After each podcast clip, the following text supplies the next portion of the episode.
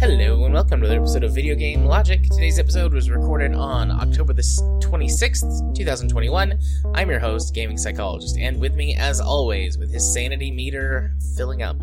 Caffeine rage. It wouldn't be draining. Uh, yes.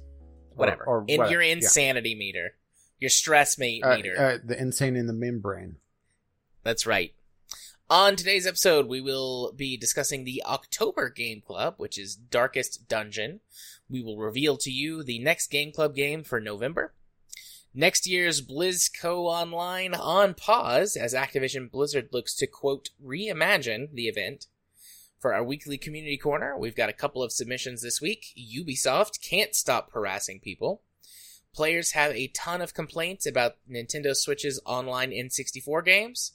And we're going to talk about Nintendo Switch Online plus its expansion subscription costing 50 bucks a year. Finally, if time allows, and also if one of us, mostly me, is not passed out, we will have a Steam Discovery queue. Timestamps will be in the show notes following their respective topics. Hello, Rage. Hello. How are you this week, sir? Caffeinated. Me too. I don't know how long it'll last. I was telling you before we started recording, I had a really shitty night's sleep last night. I slept for about four hours in total, and I just like one of those nights, you know, where you just lay in bed and you're like, God, I can't go to sleep. Yeah, I hate that. Just uh, random insomnia for no damn good reason. Yeah. Yep. It doesn't happen to me too often. I'm very fortunate that, generally speaking, I lay down, I go to sleep, no problem. But not the case last night. Yeah, my my bad one is, uh, I'll lay there for a while, just and then just start, you know, doom scrolling on the phone because, you know, not much else to do, and I do have a blue light filter on my phone at least for when it gets late. So yeah, Yeah. it's not as bad as it could be, but you also get to a certain point where you know you go past tiredness and you know it kind of uh, uh under uh, does a buffer underflow and it's like okay i'm fully awake now Yeah. It- I've had that experience before. so you just gotta you know wait it out till you're tired again and honestly you're just going to frustrate yourself and uh trying to force yourself to sleep which is just going to make you you even more awake ironically enough So yeah, sometimes- usually sometimes it's just best to go yo uh look at idiots on reddit Yeah. Usually when this does happen, I will um I'll get up and go like to the living room and sit in there and do something. Mhm. And once usually once is enough. And I got up a couple of times last night and then but doing like in doing that like the dog gets up and she wants to go outside and she wants a treat and it's like after a couple of times I was like I'm just going to fucking lay in bed. I'm better off to just lay in bed. Mhm. So, yeah I, uh, well, I did well, I did do that. well i'm lucky that Adita sleeps like a log so yeah i can just hop on the phone and not worry about waking her too much with unless yeah start playing something obviously but right Yeah.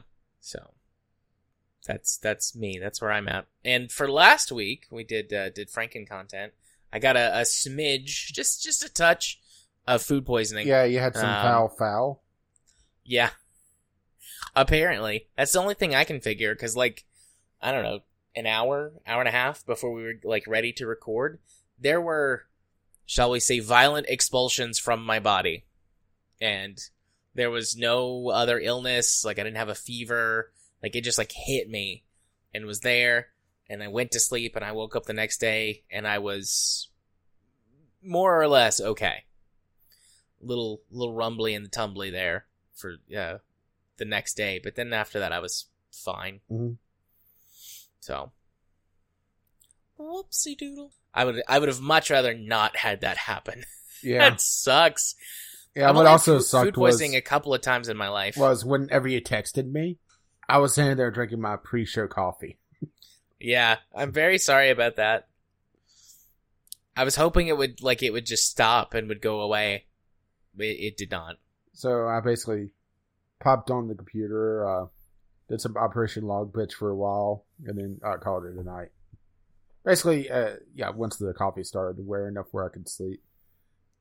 Yeah. Which I, I have the metabolism where I could drink a cup of coffee and then go to sleep few hours later. So, yeah, I'll, yeah, I time it for the show. Uh, yeah, I'm pretty much done with my cup of coffee now, so I'll be ready to go to bed at midnight ish. yeah. So yeah, Sweet. so I'll I'll be ready to go to bed so- whenever my so- body So talking about dies. uh, deep dark things. Indeed, indeed. Let's uh let's segue straight into our game club. Yeah, so, we're skipping games we played this week because it's game club week. yeah, we, we usually we've gotten to where we do that. I think that works out quite nicely. But anyways, for anyone who has never joined us for game club before, Rage and I intentionally play the same game at the same time for a month, give or take a little bit. Uh, sometimes it bleeds over depending on how things work out. And then we talk about it. Um, we tell the community plenty of time ahead in case they want to play it as well and participate in the discussion. Um, and we, I, I want to encourage people to do so. I miss. It's been a while. I miss whenever people would send in stuff to talk Mhm. about Game Club. or even past game clubs. Yeah, any Game Club you want, feel free to contribute.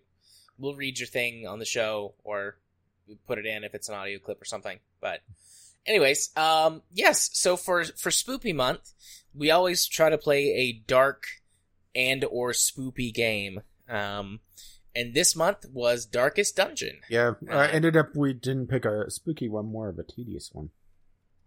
Yeah, we'll we'll get to that soon enough. Um, Darkest Dungeon released. Well, Darkest Dungeon was an early access game that was funded through Kickstarter five or six years ago, hmm um, and it's considered sort of one of the early successes of that model. I mean, it released in 2016, and they're working on the sequel now. Yeah. Um, but anyways, Darkest Dungeon is a um a Cthulhu esque uh dungeon crawling rogue light uh game with uh, turn based combat ele- elements.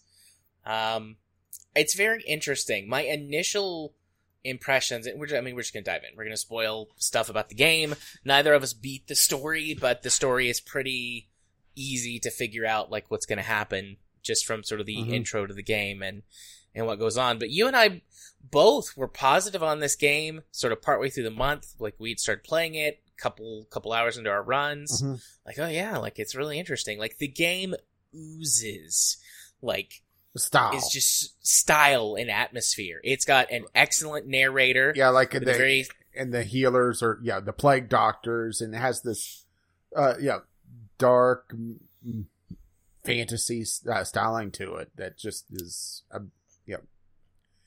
The style wise, it's I can't think of really any place it goes wrong. uh, yeah, it's got an excellent soundtrack, excellent sort of ambient noise, excellent music. Um, I already mentioned the narrator. Uh, art style is wonderful. It's it it manages to be sort of grotesque without being gross. I don't I don't. It manages to to strike like a good balance between like ooh you can tell that these are like you know gross monsters or wretched people or whatever without being like overly like sickening. You know, it strikes a balance between being kind of gross but not being like gory and disturbing if that if that makes sense. Um, I was very impressed. Some of the early art assets, like I thought, let's go, and, and maybe this is definitely highly informed by the context of like more modern games. But I was like, this is almost like quaint, you know, or or like sort of cute in a way. Um, just because of how well it strikes that balance between like you know dark and grimy and gritty and you know nasty without being like oh god like that's excessive you know so yeah art style um i feel like the menus kind of you know stick to that as well like the menus you know everything seems to be themed really well i guess is what i'm getting at Mhm. so presentation, A plus. Setup, A plus. Uh, the story hook for the game is like you, the player character, is like the you know, descendant. the descendant of a noble who like owns this land where quote unquote the darkest dungeon is, and yeah, sort he of he dug squanders. and Yeah, he digs too deep and awakens, you know, the thing from deep within the earth. Um, and so like he's, you know, he, to set up the story, like he writes you this letter and he's telling you all this stuff, and then you know, sort of it's like he sends the letter and then he shoots himself and kills himself, Mhm. and then it's portrayed as like his ghost, um, is like narrating the story to you as you go along. I read some stuff about the end, and apparently, like he's the final boss. I mean that's not a Um, surprise. No, that is not a surprise. I didn't all, know that, but- and I'm not surprised in, in the slightest. Yeah. But, you know, in, in the game survives the first couple of hours of, of contact with this. You know, everything is new and novel and you're learning about stuff and you're being introduced to things. Very quickly, the gameplay loop becomes, oh wow, that's neat to, oh wow, that's it. And then the frustration sets in. hmm So I'll let you, I'll let you talk for a moment as, Yeah, I honestly it. didn't get terribly far in it. One, uh, unless I just clicked through it, the game tells you practically nothing on how to play. So, yeah, not really. uh, so it's a lot of kind of sitting there trying to figure out what all these different stats mean and all the placements and everything because how the ca- combat works is it's a party of four versus however many uh four playable characters and there you get new characters off the stagecoach to replenish your uh, barracks which you're going to do a lot and the idea is taking four characters into the uh, different dungeons to essentially level them up and boost them up so they could go on to the next tier. Without mods, characters are limited to areas that they go, go to by their levels. So once you level past a dungeon, you cannot take a high level character back to help boost your other characters. So you're forced to constantly rotate, and this isn't even considering the sanity mechanic, which I just found so frustrating. So the idea. The sanity, oh, sorry, go ahead, go ahead. No, no, go ahead. I was gonna say the sanity mechanic is a good idea that Executed executed badly. Yeah, so the sanity mechanic. Each character uh, deals with stress of the different dungeons and the Cthulhu esque monsters in them by getting stress or mental stress. And once you get past 100 points, you have essentially a mental break of some sort, depending on the character. I'm not sure if it's just a complete random, if it's uh, based on their class or what. But then once you get past 200, you get to the point where the character could just, yo, have a heart attack and die. And that's actually how I lost my first one in the run was, uh, I was on the very last fight and they just got, kept getting picked on by, uh, the monster to the point that they actually had a heart attack. They were at full health, but because it kept doing stress damage to them, they just had a heart attack and dropped dead. And there was other runs that, or sub runs, I guess, because it's all kind of this overarching roguelike experience where it's essentially a roguelike campaign where, you know, it's this one run that lasts, you know, 15, 20, 30 hours or however long. Yeah, Uh, you know you're you're playing. Sorry, you're playing as like like you know like I said like it's set up like you're you know the descendant of this noble Mhm. person. I don't think your person is any of the characters. I think you're like the guy who's running the town. yeah. that Yeah, you are, springs up around the darkest dungeon. Mhm. And so, you know, like even though it's a roguelite in the term in the sense of like you're doing dungeon runs and you have, you know, people that can die and there's a lot of randomization, like your character per se never really dies. He just keeps hiring people to throw bodies at this problem. Yeah, pretty much. Which I mean, I can dig that. That kind of fits in with the, you know, Cthulhu-esque narrative of like, you know, you're some guy who's trying to solve this problem and you keep hiring people to, to deal with it. You know, that, that kind of fits. Like I've played the Call of Cthulhu RPG a couple of times and that's usually how it winds up. There's some guy who's got a weird problem in his basement and he hires you and, you know, your party to go deal with it. So, My my first character death was um I got into a battle, not even a boss battle, but just like on one of the longer dungeons, Mhm. just kind of getting worn down, and I was I was contemplating whether or not to abandon the run, and um, which uh, also gives you stress, by the way, which we'll get to how you deal with that later. Yes, but I was contemplating abandoning the run, and then I got into a fight. And I'm like, okay, I'll do this fight and see how it turns out. And my person on the first turn gets hit with a crit and goes down, and it applied bleed to them. And so then when it came over to my turn, before I could even do anything, they took bleeding damage and they were in like that critical state. So whenever a character gets down from damage, every time they get attacked, basically it's it's like a dice roll. And if they fail, then they die. And if they succeed, then technically they could survive while being downed forever, as far as I know. But he took bleeding damage and then died before I could do anything to solve it. That pissed me off. Yeah, uh, one of my runs, uh, the very first battle, I, I had a crit that just one of my characters went from zero stress to over 50, like 60 or 70 in one com- in one round of combat before it got back to my turn. Typically it goes like your guys then the opponent Yeah. and it's just at that point it's just you know kind of okay what can i do to just kind of salvage this run up you know enough so that i'm not losing a bunch of money because you know this guy's going to have a mental break within you know a couple rooms. Because it's not even just you know dealing with the enemies. It's also every so often you know uh the characters build up stress at, just because they're in this dungeon. Uh there's random events that happen in the dungeon. You'll find uh, rain, uh, you know, uh, things to interact with that, you know, if you, uh, uh, do something with them, that also you know, could give you stress. And it's just, ugh. Yep, sometimes even opening a treasure chest can give you stress if it's like it's booby trapped or it's cursed or you know, whatever. Um Or- sometimes you have to make or- hunger checks where that your people might have to eat food and that Yeah. stresses them out. Yeah. Or, uh, another one is that, uh, the characters can have negative quirks. So they may have to deal with, uh, you know, a, a treasure chest because they, you know, they're, uh, they're, they're obsessive. Yeah. So they open it automatically like, Mhm. you know, the you you have the option to open treasure chests or not sort of. But, you know, th- then that might happen. You get a quirk with someone who's obsessive or even like accidentally like something happens and it triggers the chest opening like, you know, sort of a random event or something.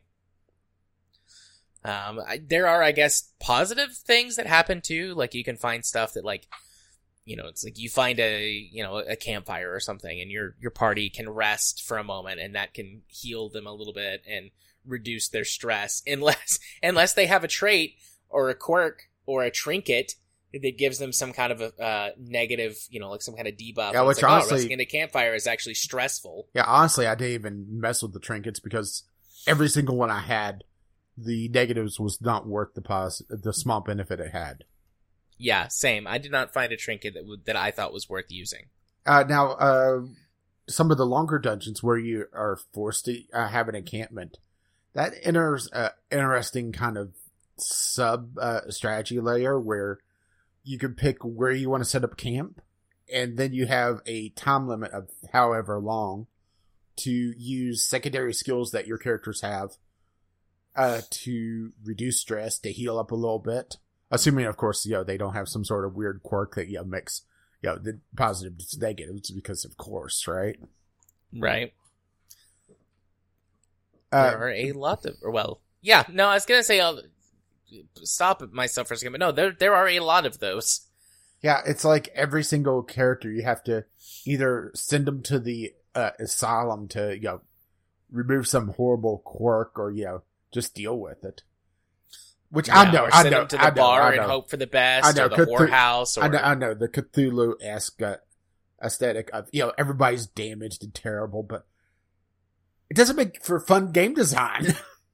No, so the problem is the the core gameplay element of this is randomization. Someone that I uh watch so for Game Club I always will play the game, and then before we do the show, like the day of or the day before, I will go and I will look at some reviews and I'll look at some critics that I follow that, you know, I kind of trust their opinions on, and we'll see what they had to say about whatever game it is that we're playing, and see how my own sort of feelings and interpretations line up with theirs. And I I agree with this statement, but I didn't think of it this way. One of the critics that I went and watched a, a, short YouTube video that they did said that it was like a single player Hearthstone with how much randomization bullshit can come out of nowhere and completely turn something around, usually to the player's detriment. And that's just not fun. Like a little bit of randomization every once in a while, absolutely. Spice things up, element of danger, tension, stress, like you know, good. That those are good game design elements when handled in moderation or, or handled properly, but so much of this game has to come down with you just being lucky enough that you don't get fucked by the, all the randomization, you know, enough times in a row. Cause it's like, you know, your people will randomly develop quirks, like bad quirks that cause them to have more stress or take more damage. Uh, especially if less. they, especially if they leave the dungeon with over a hundred stress. Yeah, or if they don't lit like where that they won't listen to your orders sometimes or all the time or that they just won't do anything and then they leave the dungeon and you so then you try to remove their stress and you, you know you send them to the tavern for example where they can rest and relax. Well or there's a chance they could lose their trinkets or that they could get into a fight and get damaged or get more stress or, or what's even could... worse is they they have one of the quirks where they have to do this one specific thing. Uh but oh the uh the tavern keepers, you know, drinking at the bar. So, you know, can't have more than two people because you haven't uh, ground enough relics to be able to expand the bar to buy another goddamn stool. Which that's that's the sort of the back end of it. Sort of the aside from having your people, which do level up, um, the maximum level is six. You start at level zero. If you survive one dungeon, you're promoted to level one, and then otherwise they gain XP to level up all the way up to a maximum level of six. Um, and those carry over until they're killed, obviously. But the rest of it comes down to building up your town um, to give yourself more stuff. Um, you know, there's a tavern where your people can go rest. You get like a church. There's the the wagon that brings people in that can be upgraded. There's a few other things too that are there. Yeah, um, like uh, the that, blacksmith that, I, that does absolutely nothing until you upgrade it quite a bit. Uh, yeah, which but which I just like found the, frustrating. Yeah. But I, I think the idea, and this doesn't work well either because of how random everything is and how long it takes to grind stuff back up after you lose something.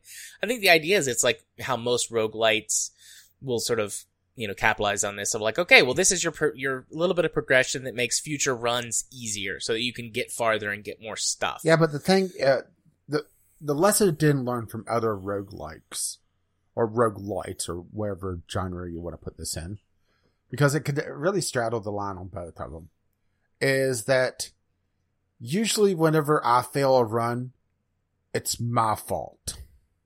Yeah. It's not the game absolutely fucking me because I triggered something or not even triggered something. A random event happened uh, that gave just enough stress to cause someone to have a you know, a psychotic fit. Or a random crit knocked a you know, a good 20 to 30 points of sanity damage into a character. And cause them to you know go berserk. Or you know just have a heart attack and die. Right. Hp is not that hard to deal with in this game. The, I mean, as long as you have, stay fairly uh, yeah, as, low. Yeah, as long as you have a you know, one of the healer classes, you're fine there. And one of the, uh, one of the things I've read, uh, just looking at you know, diff- kind of the meta of okay, how the hell do you deal with all this stress? Because right, yeah, is uh people are just saying, well, just take characters in that could crit uh, that could stun all the time and just chain stun. Well, that's not fun. If I were to deal yeah. with t- chain stunning, I'd be playing World of Warcraft Battlegrounds. Hiyo. But yeah. I mean, pretty much if you have to cheese a mechanic like that, it's a bad mechanic. Yeah.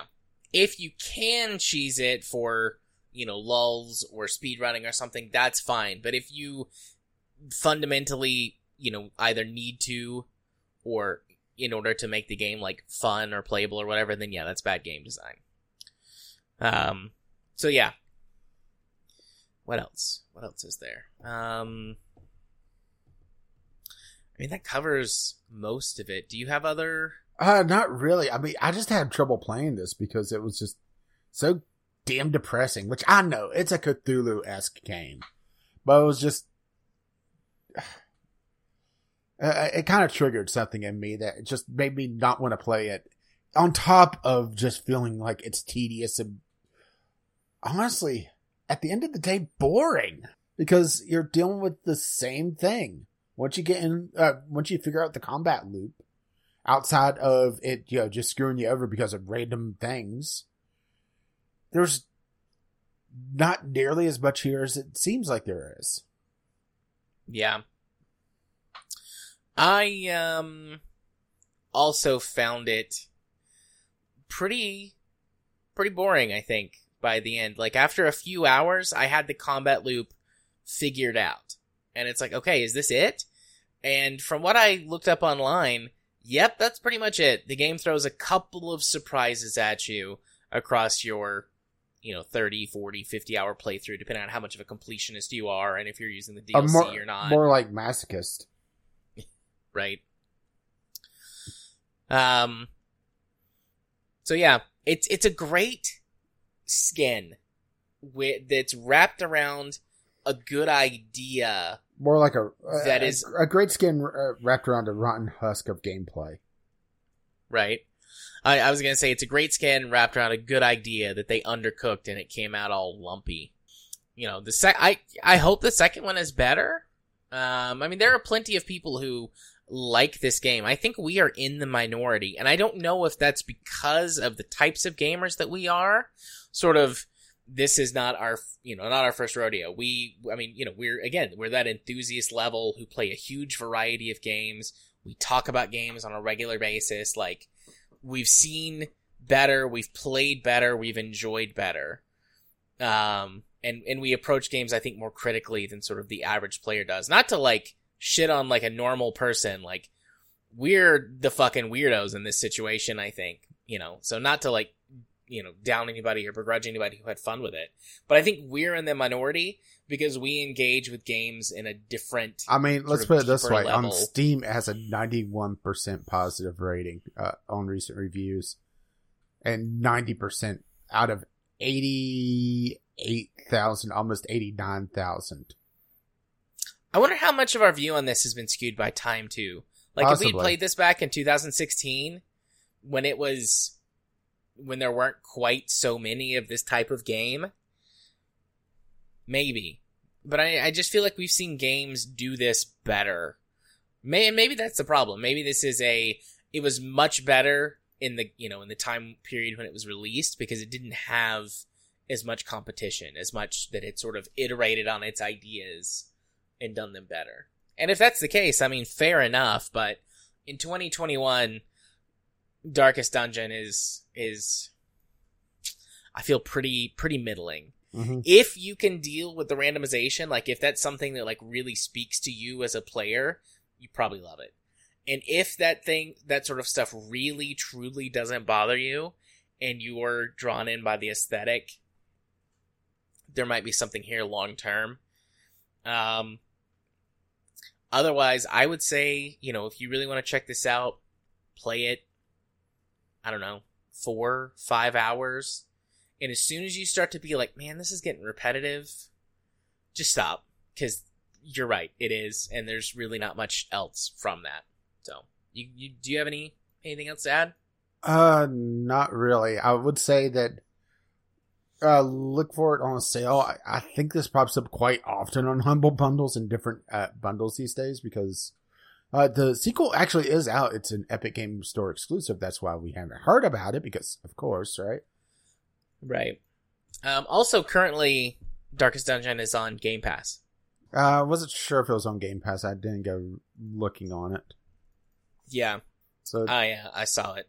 Yeah. I, I just I I looked today, just uh, while I was looking for Game Club games for us Mhm. to talk about for future Game Clubs. I was like, I wonder if Darkest Dungeon's on there, and and it is.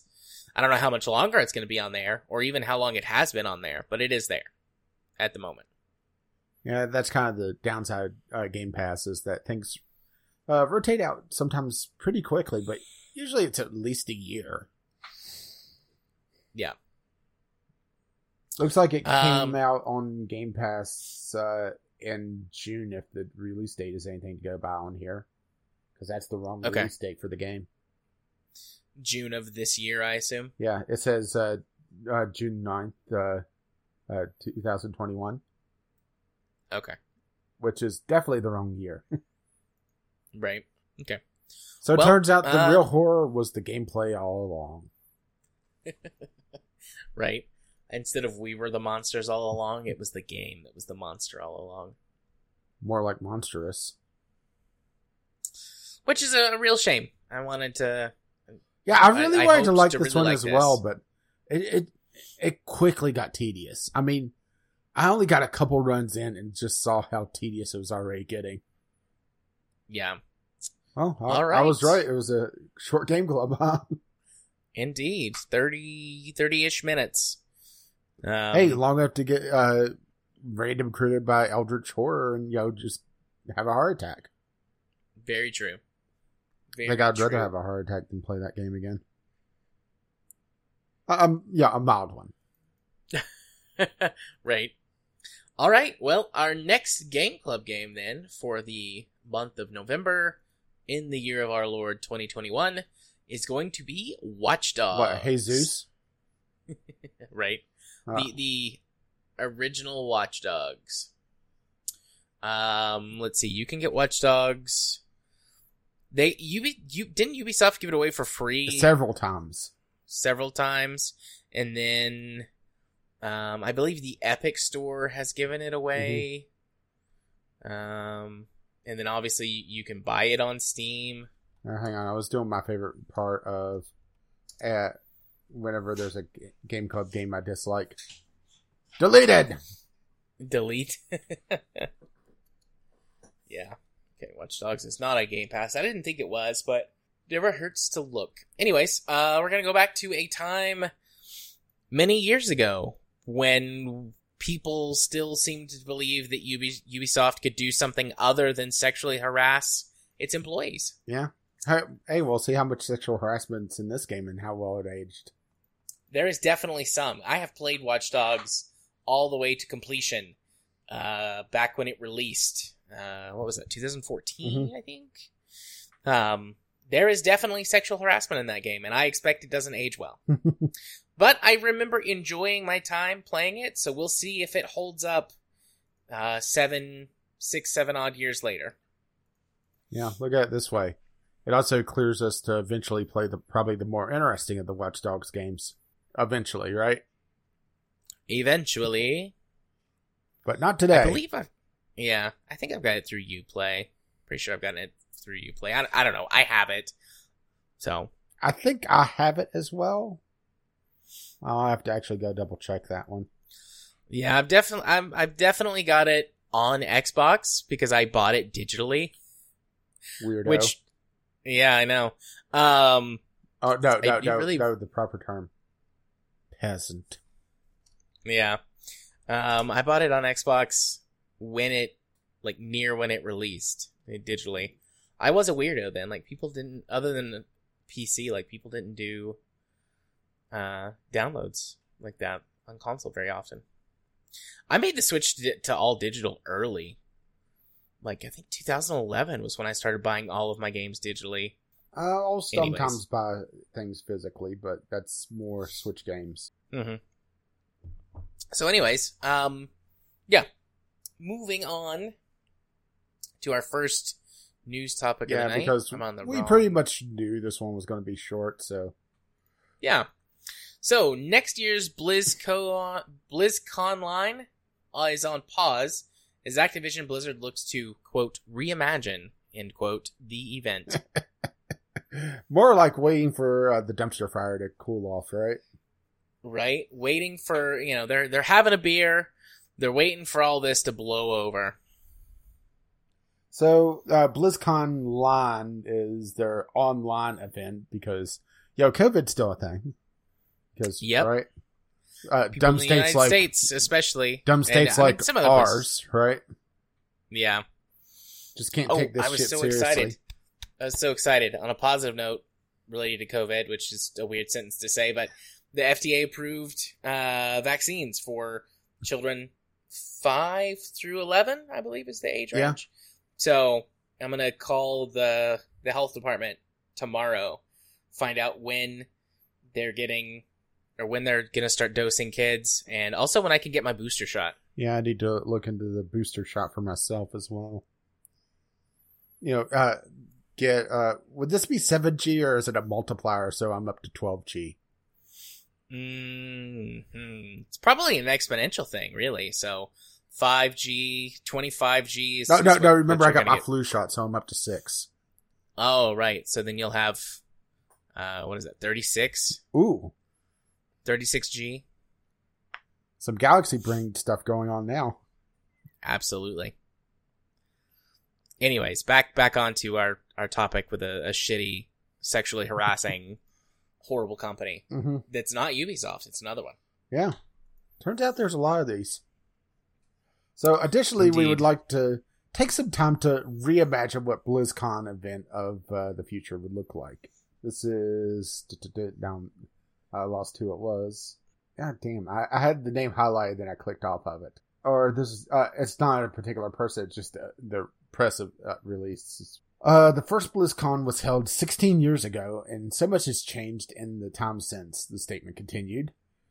Uh, where whatever the event uh, looks like in the future, we also need to ensure that it feels as safe, welcoming, and as inclusive as possible. right? yeah, I mean, you know, you might want that, but Might, it's going to be hard to do that if you keep sexually harassing. might want to do that for your company first, right? Yeah. We're com- we're committed to continual communication with our players and yelling at them. Uh, Do you not have phones? I wonder if they're Oh. doing this just to duck uh, people asking about Warcraft Three uh, Reforged. And yes, I did see the Nerd Slayer video about it. Who knows? Maybe they are. Oh, didn't Diablo Two uh, the remaster come out? and It also had issues because, of Yep. course, it did. Because of course it did. Uh, I think it had a bunch of server issues, and it requires an online connection for single player because, of course, it does. I'm not sure if it's been fixed though. Now I'm double checking going to Metacritic. Um, oof, that that's nasty. A Metascore is is 80 for the PC version, but the user score is 2.9. Oh, that is pretty rough. What's the Switch version? Because that, that that's going to be the interesting one, huh? It also is telling that um ooh it's 2.6 over on uh, Switch. So scientifically speaking, it's it's no bueno. It's Yeah. not very high. Yeah, but it's also uh the PC version just lists Activision as the as the developer and not uh Activision Blizzard, which you know how how times have changed, huh? Yeah. Trying to hide that uh you know, that just lo- that that beautiful Blizzard name. Mm-hmm. That's what they're doing. Yeah, it's only slightly tarnished, right? right, only slightly. Yeah, I mean, uh, Diablo 2 Resurrected. uh, they might have to perform another one. Uh, user scores across the different uh, platforms. PC. th- This is just user scores, by the way. 2.9 PC X, uh, Box One, 2.6 PS4, 2.7 Switch, 2.6, and the uh, and that's. I mean, it's just right Yeah. Which I know it's user scores, and it only people that are really pissed off are really that are that are really upset are going to really come to Metacritic to air grievances. You know, it's not going to get uh, very positive reviews here, but at the same time, that's what they're telling. Yeah. Because this this was Blizzard, this was the Golden Child, right? One of the golden children, yeah. Mhm. I'd say Blizzard was was thought of as one of those. Well, Valve has just gone to sleep, so right. Yeah. They haven't. Uh, well, they woke up, released Artifact, which was kind of a nightmare. Uh, but did ha- do Half Life Alyx, so all right. Yeah. Most people are, are pretty pleased with that, from what I can tell. Um, yeah, I just had to go over and see what the uh, about Diablo two because I figured it was going to be nasty, and it's every bit it, if not worse. So yeah, I mean, I mean, let's just be let's just call it what it is. This is them hoping that things are better next year, so they don't have to answer for all the shit going on, right? Yeah. And I mean, let's be real here. I don't like having to. I don't, I don't like saying this, but they almost certainly will not answer f- for what they did. Mm-hmm. Because the government screwed up some paperwork or something, or Yep. did something incorrectly. Yep. Some yeah, they did something that was incorrect, which sucks. Like I didn't figure that ultimately they would succeed with much, but it sucks. Uh, that So they get much on be like- technical- te- technicality. Yeah, assuming that yeah something else doesn't spring forth from it, right? Because true. Anything's possible.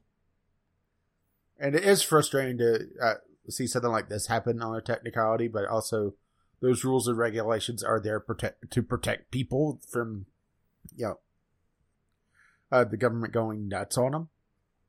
Yeah, So while it is frustrating in this case, you know, right? yeah, Because we've seen how totalitarianism uh, works, right? And yeah. We have. Sometimes I don't know. I don't know. I'm not gonna. I'm not gonna go there. I'm not gonna go there tonight. oh, it looks like. Uh, by the way, I, I just happened to see it. Uh, Watch Dogs is on deep discount right now. Uh, Where is it deeply discounted? Steam.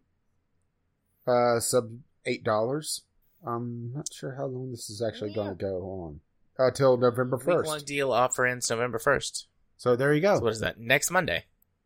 So yeah, if if you listen to this and you don't have Watch Dogs, you can get it for seven dollars and fifty cents. or the complete edition, which is twelve bucks.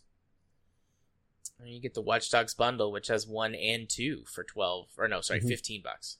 I do not have Watch Dogs two. Might do that. See what it's on sale for on. Wait, no, no. I shall raise the Jolly Roger. Not buying things from Ubisoft. You shouldn't either. I understand if you want to, though. Yarg. Yarg. Anyways. Alright. Uh, what do we got next? Um. Navigating back over to the correct windows. Or tabs. Uh, we're off to the community corner. Right. Uh, so we got a couple community corner submissions, and then we piggybacked one thing Mhm. onto one yeah, of them. because it So- kind of made sense to do so. Yeah. Speaking of Ubisoft and then being bullshit, uh, Ubisoft can't stop harassing people. Yeah, so there was is tweets. a same shameless the well shamelessly semi stolen from James Stephanie Sterling. Uh, that's the this made the rounds on the Twitter today. Uh, yeah. If you were playing Far Cry, was it six? Far Cry 6, yes. Okay. Uh, well, sorry, I start. I, I stopped giving a shit about Far Cry at well, Far Cry One. Understandable. Um, if you were playing Far Cry Six and you stopped playing for an extended amount of time, a couple weeks, the game actually emails you, or uh, the company emails you, uh, uh, as the dictator in the game that you're trying to depose, saying uh, you failed, that uh, you could try, that you didn't try very hard, and gave you gives you your hours played in uh, the email. And I'm conflicted on this because it is an interesting marketing thing to try to you know, taunt you uh, to play more. Uh, but it's also Ubisoft doing this, right? Yeah. And Ubisoft Which already is- has a lot of mechanisms in its games to make them pseudo addictive on top of usually some sort of bullshit monetization and just, right? Yeah. So it just it's it's real I wouldn't be happy if this was any game company. It's like if I stop playing a game, leave me alone. I stop playing it either because I can't play it for one reason or another, circumstances, something about the, about the game means I can't play it, or because I don't like it, so I don't want to play it anymore. Like, don't try to manipulate me because that's what this is. Is that's this? I mean, this is manipulation. Mhm. Like, so the tweet. I mean, this is just a link to a tweet that we've got. I'm sure by the time that this goes, this episode goes live, there will be news articles and YouTube videos and the like about it.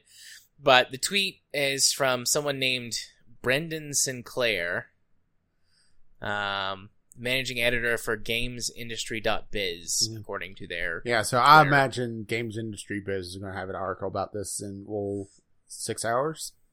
Yeah, probably. But it says a lot of games are already ruthlessly designed to maximize engagement, but now they email and hassle you if you dare stop playing them. And there's a couple of screenshots from, uh, let's see, Far Cry Six. Uh, it says it was a ama- it was amusing to watch you fail.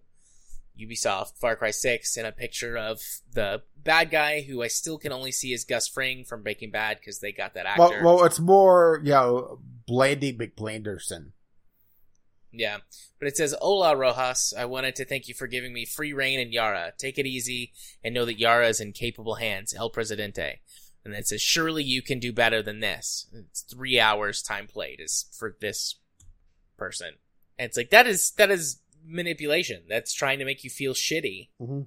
Like, oh no, I left this dictator in charge. And also, I'm a bad gamer for not playing a game for more than however many hours.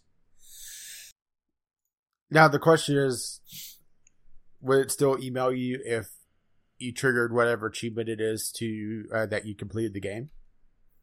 I don't know. Interesting. Interesting question.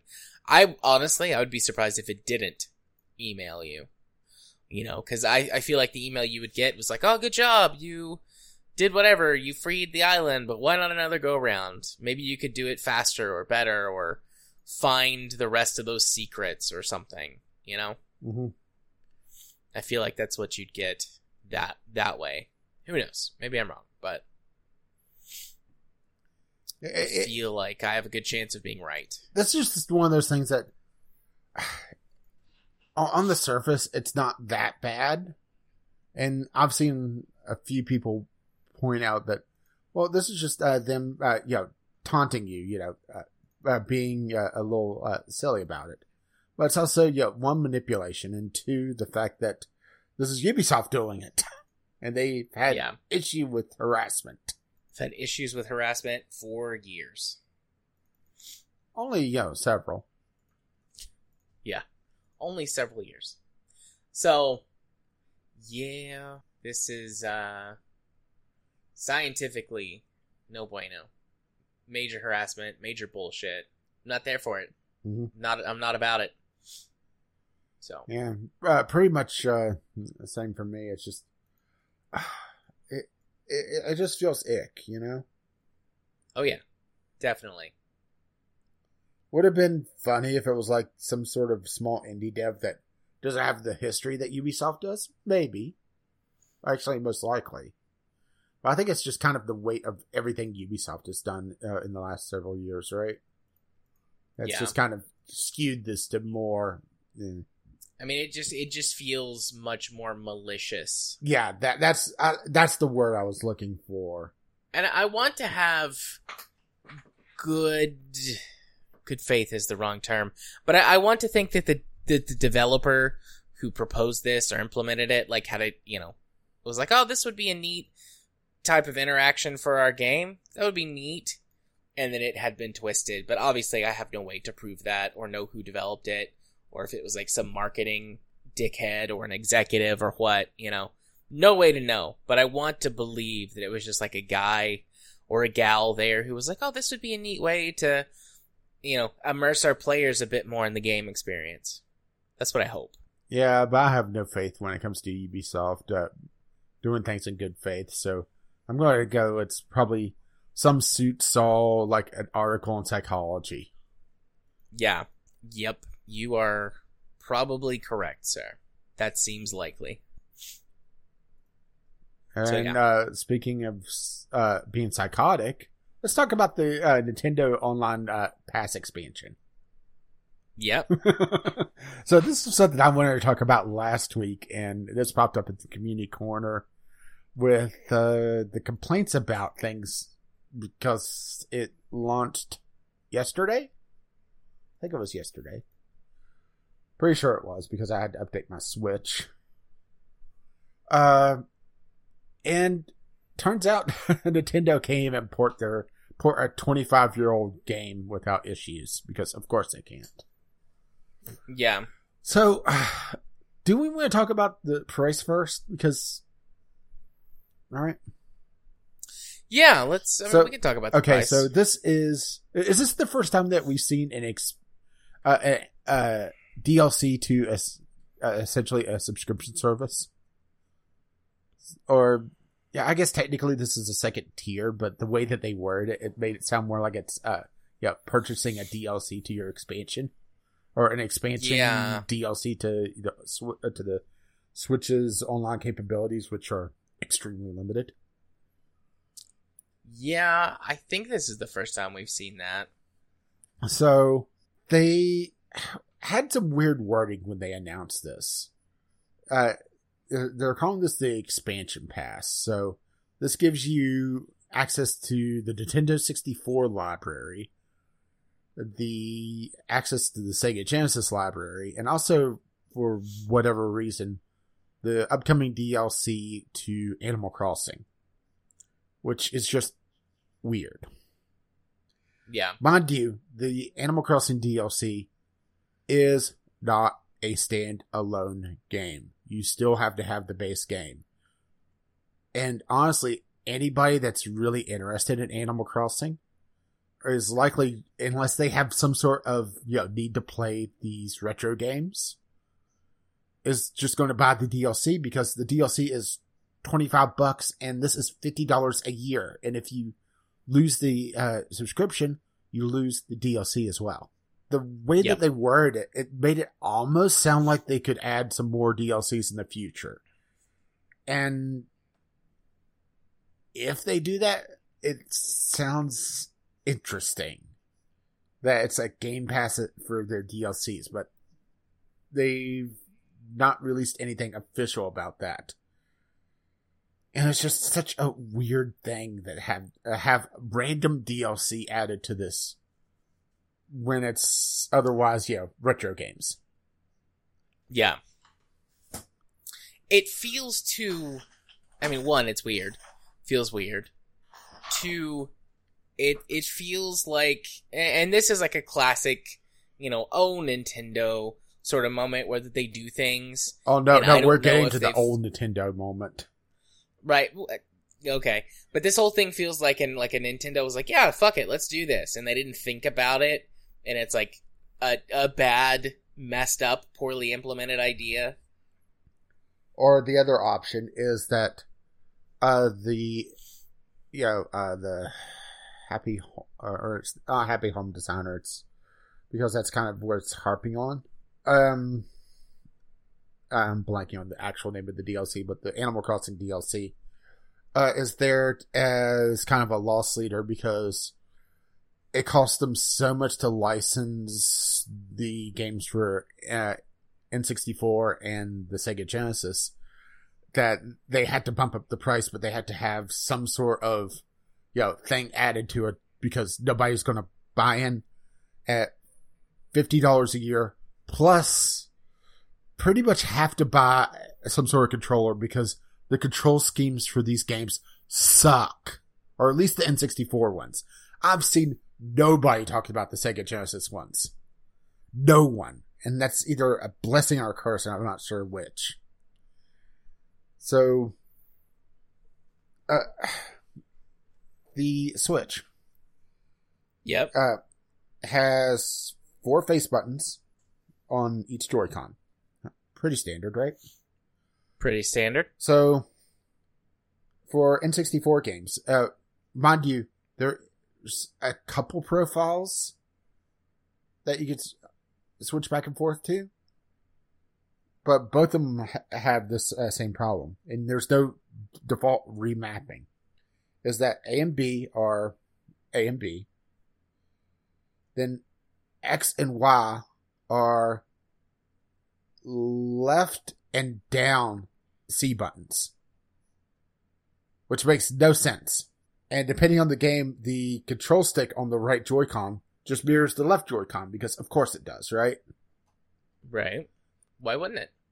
And there's no remapping controls, like I said. And third party controllers are trying to just, you know, figure out ways around this limitation. So if you really wanted to play N64 games, you're having to buy their N64 controller for the Switch, which is another 50 bucks. And it's also sold out because Nintendo. Or at least it was sold out last time I looked. Right. Nintendo with their manufactured artificial scarcity. Uh huh. It's just, uh, it, it's amazing to me that Nintendo has such a rabid fan base these days with how much they screw them over. They truly are the Apple of gaming. right. And I posted a tweet the other day that was like, you know, hot take from a PC games enthusiast. Like Mhm. PCs are basically PCs are better than consoles in every Oh, way. There's sorry. no point in owning a console except for the Switch, and that's because the Switch still has got a couple of of unique things in the marketplace, being Nintendo first party exclusives that aren't available anywhere unless you want to emulate them. Which fair enough, you do that on a PC. And I would advise doing so, Uh, especially in as the- many cases as possible. Uh, especially these uh, uh, uh, things because, oh boy. Yeah, but um, you know, they still offer you know Nintendo first party titles, and if you want to play them like that, and also uh, that portable experience, which you can get, that's getting closer to being ex- you know easily accessible. It'll be interesting to see what the Steam PC Deck hardware. does. Uh, Yeah, because that's going to be probably our best bet for a while. Because a lot of these Switch esque uh, PCs, they are either stupidly expensive or stupidly expensive and have very crap battery. Or if they don't have a crap battery, they're essentially a web book or Chromebook, you know? hmm So, going to be interested to see, exa- uh, see exactly how the Steam Deck handles things. But, yeah, it's just. I, I'm just looking at the. I looked at the lineup, and I don't see what's the. Yeah, $50 a euros worth. People are banking on uh, Nintendo to have this you know, amazing library coming up. And based off some of the st- data mine stuff they may have at some point, but just you know, not worth it right now. It seems like. yeah, I would agree with that. I would agree that it's not worth it. Yeah. Now I'm. What is the actual game list? No, it's on one of these links. Come on, where are you? Okay, so the uh, N64 launch lineup: Super Mario 64. Which, hey, wait a minute, did they just have that as a physical release? they did. As they a did just have that as a physical A release. physical slash uh, digital release. Yeah, their 30th anniversary dealio. Yeah, I miss Mario 35. The- 35, yeah, 30. Yeah, uh, the the one battle royale I actually liked. Uh, Legend of uh, Zelda: Ocarina of Time, because of course, right? Of course. Mario Kart 64, which, mind you, has issues because it's asking for a game pack to be able to save ghost data. Right? Seriously, they didn't even fix No, that. no, that's that's in the go in the Eurogamer article. Uh, look at the screenshots. That that's what we're going to get to in a little bit. Ah, yes. Oh yeah, that first screenshot on the left. N64 controller pack not detected. If you want to save your ghost data, please insert N64 controller pack into the controller port. Whoops. Yeah, whoopsie doodle. And you can also see the weird ass uh, control scheme. Uh, uh, there on the Eurogamer. Compare uh in-game uh, uh controls to what you have to deal with. So, in order to uh, the thumbstick, the left thumbstick and the right thumbstick are the N64 controls. The D-pad or D buttons are the D pad on the uh, controller. Uh, Z left and Z right are the uh, Z buttons. In order to Yeah. hit the C buttons, you have to hold Z uh, ZR, and then uh, I believe it's the uh, uh, face buttons to have access to the C button. So you can't actually hit A and one of the C buttons at the same time, unless it's the left or down for right. Yeah. But anyway, anyway, anyway, continuing on, right? Yeah. Carry on. Uh, scroll back down. Uh, Land Wars, which no idea, never heard of that one. Oh, oh, oh sorry, that's Star Fox. That's the uh, European release of it. Eurogamer, of course, right? Yeah. I guess uh, foxes are too sexy for the European. Li- Lylat Wars. Was Lylat wasn't Lylat like the name of the solar system in Star Fox or something like that? Never really played it, so I, I it's been God twenty years, twenty plus years since I played Star Fox sixty four. you're old. Yeah, I know. Anyway, fucking old. Sin and Punishment, never heard of that one. Doctor Mario Yeah. 64, Mario Tennis 64, Operation Winback, right? Yeah, I'm looking up Sin and Punishment right now. and Yoshi's Story. Mind you, Mario 64. Um, there's also a quirk about that one. Mind you, before we get into emulator issues, that if you want the game to have vibration, you have to actually change the region of your Switch to Japanese because the Japanese version is the uh, version is a special release that has vibration controls. well, that's odd. no, that's dumb. So, Sin and Punishment is a rail shooter, a Japanese rail shooter. Oh, So, I guess it was popular in ye olden times. Mhm. Well, someone at least. Yeah. Uh, but the uh, Eurogamer has some interesting uh, videos on here of uh, some of the sound glitches. If you have a chance to listen to those, they're hilarious. Uh, it, it's up there with uh, Assassin's Creed with the characters having no skin. yeah. Um, another one you might want. Do they have it on the Kotaku? Uh, Zelda has some very, very noticeable, uh, uh, input lag. Actually, they don't have it here, which is a little bit shocking. There was a, a ah, now I need to go see if I can find it. Where, oh, okay. I'm, I, I'm not a huge fan of Screen Rant. They tend to be sensational Yeah. but I'm adding a Screen Rant uh, article to the list because uh, they're the first one that came up that had the one I was looking for. Um. I'm dropping it on uh, ton of complaints. Take a look at the Screen Rant uh, one and uh, the tweet that has a uh, a picture of uh, Link and a controller, and watch that. Okay. Where are you dropping it? Discord? Uh, no, uh, on the show notes. Oh, on the show notes. And tell me how that's fucking playable. All right.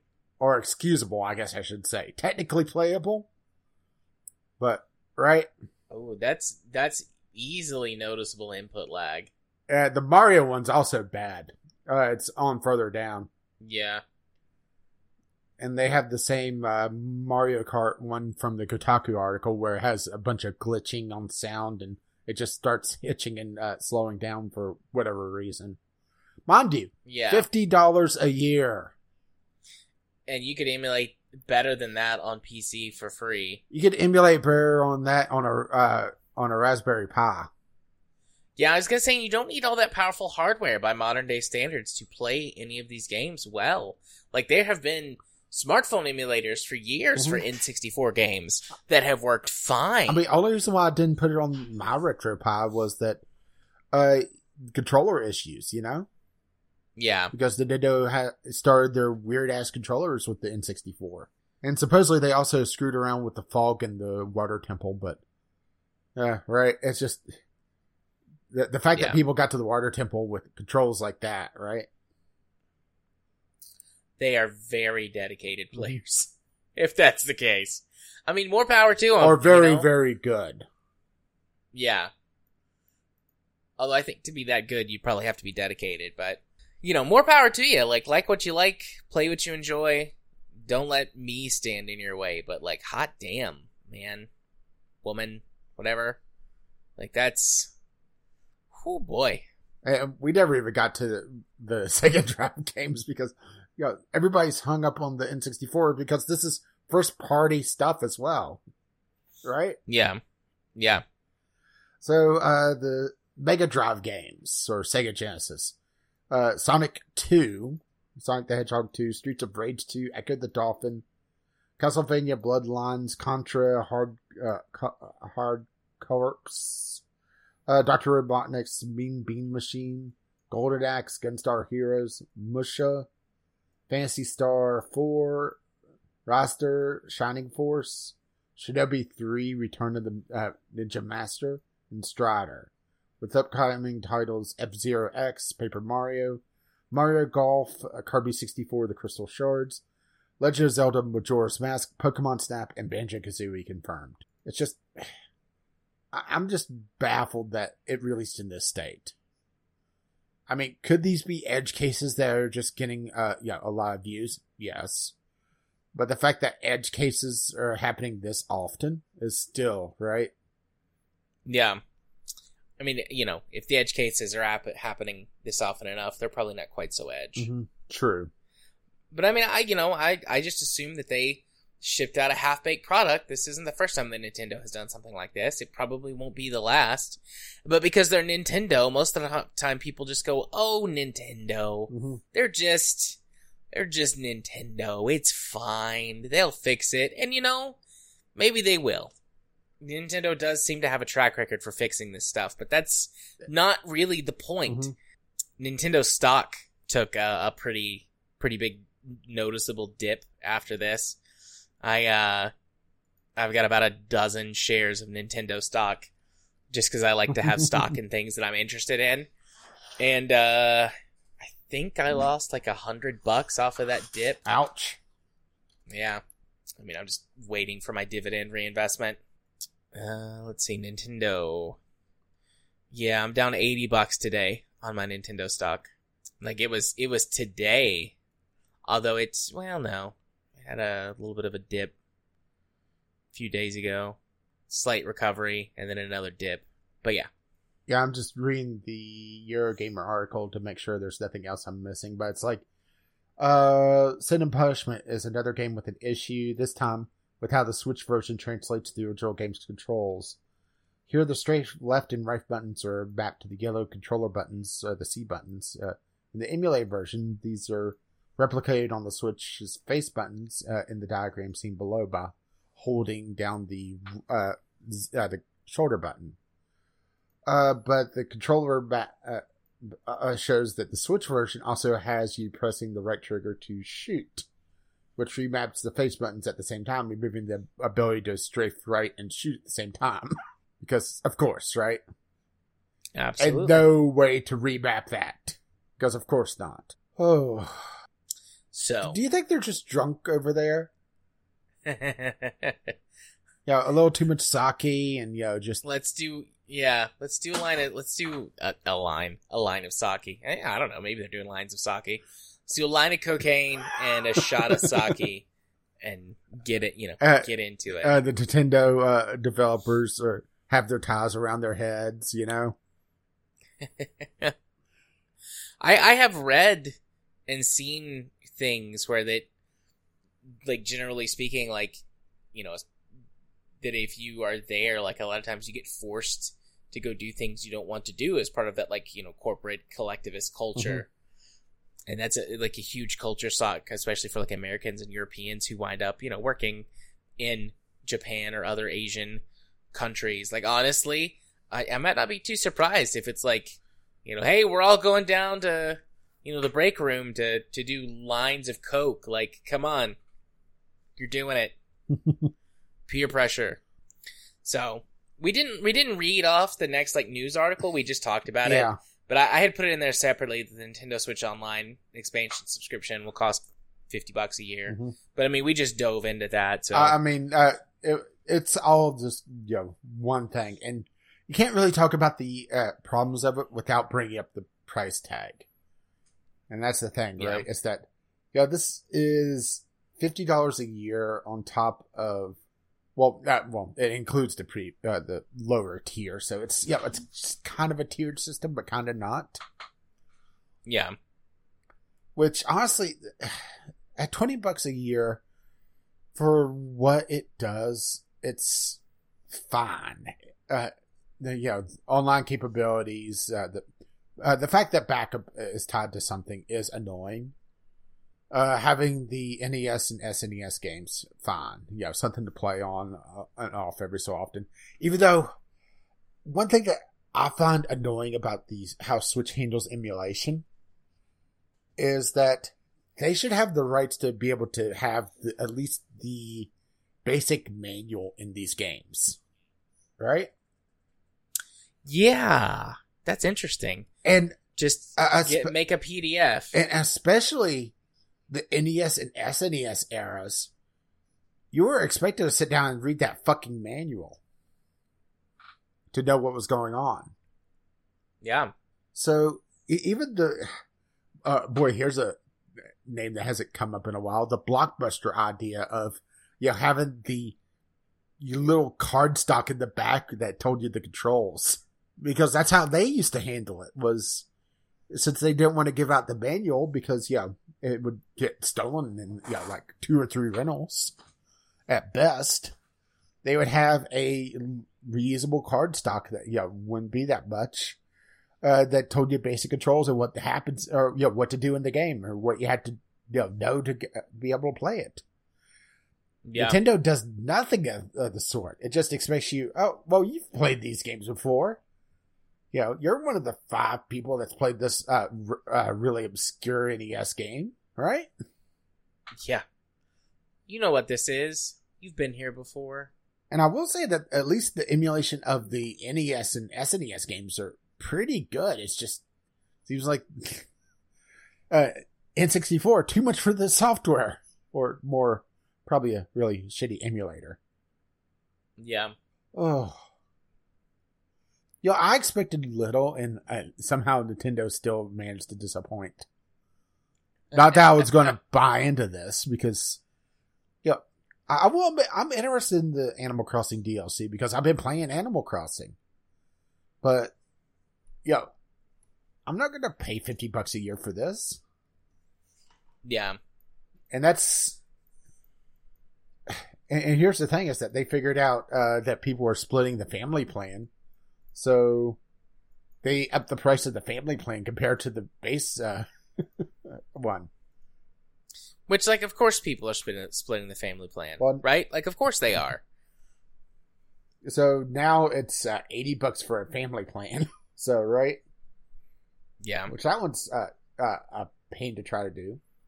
Oh, it's that's about on par with the Xbox one, Mm-hmm. though. The Xbox like gold family plan is, I think, seventy bucks. yeah, but here's the thing: is that Xbox offers more than a Nintendo, that's true. And- and- Xbox has got this shit nailed. and at fifty bucks, you're right there at that cusp of what PlayStation Xbox offers, and both of them offer a lot better service and a lot stronger service and a lot more reasons than what Nintendo does.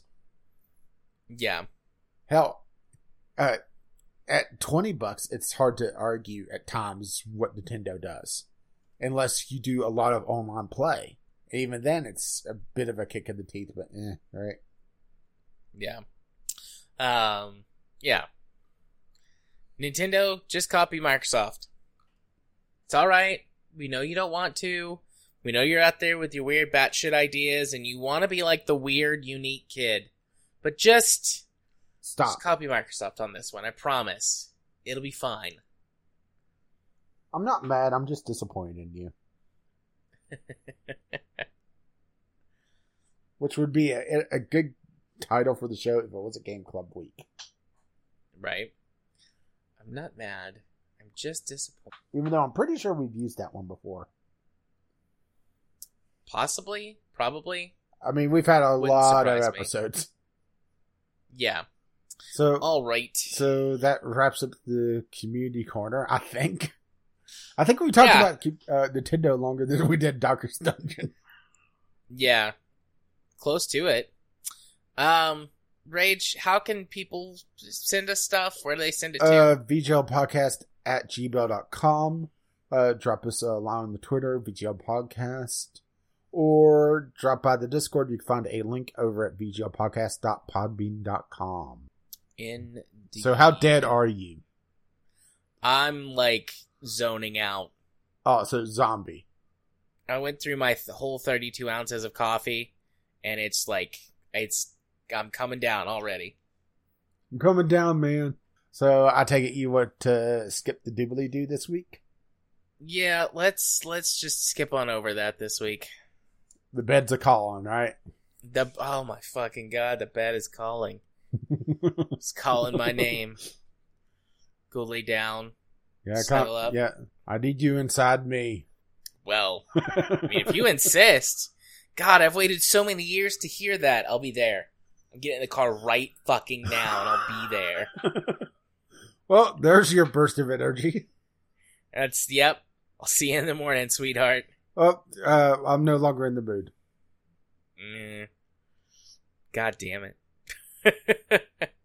My one chance and I blew it. Although not in the way I would have liked.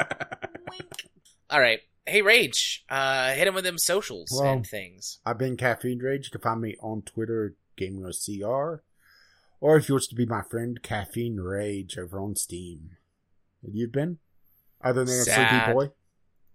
Sad. I lost I lost my my sh- uh blew my chance. But anyways, I'm a you gaming psychologist. Can find me on the YouTube by searching for that. You can find me on Twitter at JMA4707, where I shitpost and make hot takes and, you know, whatever else. Uh, maybe my friend. Uh, well, you come to the Discord, you can talk to me there. You can be my friend on Steam, uh, JArthur4707. And also, if you want to see me be a horrible person on a vampire stream, you can do that by going to twitch.tv slash runic arts. I played there in a game that they host on Wednesday, and I also now play Battletech on Fridays, but I'm the one who's running that game. Wahaha. Uh, are you a That's- horrible yeah, person me. there as well? Uh, I'm all of the people, and some of them are horrible, so yes. Now, uh, is your vampire there? No, he's not there. Yet. You've played the, um, the Flashpoint DLC from the Battletech game, Uh, uh, I, I, believe. I think so. Uh. I, I know I have it. it. I played a bit of it, but I can't remember if I. I don't think I beat it. Have you done the mission or done the Flashpoint with uh, the guy who like uses the bird as his image? I don't recall. I think it's called One Man's Trash. I Okay. I really don't recall. Well, I sent a screenshot of it to uh, Ian. Uh, that's that's Runic. That's his his actual name is Ian, and he made this. That's like gonna serve as like my character like thing that pops Oh, up when no. I'm talking. It's it's really really really good. Um, because there there's like a little parrot or a parakeet or something, and then he's like, "Oh, my, you know, my camera's broken, so I'm just gonna use this default image, and it's a bird with sunglasses." I was like, "That that'll just be me. This can be me." So, anyways, carry on. Um. Well, I guess scroll all the way back to the top, and uh, uh once again, you could contact us via VGL podcast, uh, VGL podcast, enunciate right at Right. gmail.com with your letters, voicemails, game related topics. Tweet us uh, VGL podcast at gmail. Uh, uh, tweet us at VGL podcast. Ugh. What can I say? I'm going to be a little bit of a sleepy boy as well. It's not like Yeah. I haven't said this a couple hundred times. It's Uh, tweet us, uh, at- the best of us. Don't you wish? Tweet us at VGL Podcast, or if you wish to drop by the Discord, you can find over, uh, find us over at VGLPodcast.podbean.com with links to that, the RSS feed, the show notes, and links to all our stuff. Assuming Jared's actually remembered to post his uh, horrible, horrible person stream online on that. Probably not. I'll do my best. I'm going to take that as no. uh, for some reason, our patrons give us money. Uh, patreon.com slash VGL podcast, which we do appreciate uh, the support. Even though sometimes gotta wonder, right? They they love us, or at least like us, Tolerate. and I'm okay, I can handle. I, I can also live with that. I can live with all of those outcomes. Our intro and outro music is On the Ground by Kim McLeod. You can find his work over at Computech.com and As always, as his lovely music starts to roll across my voice. Bye bye now. see ya.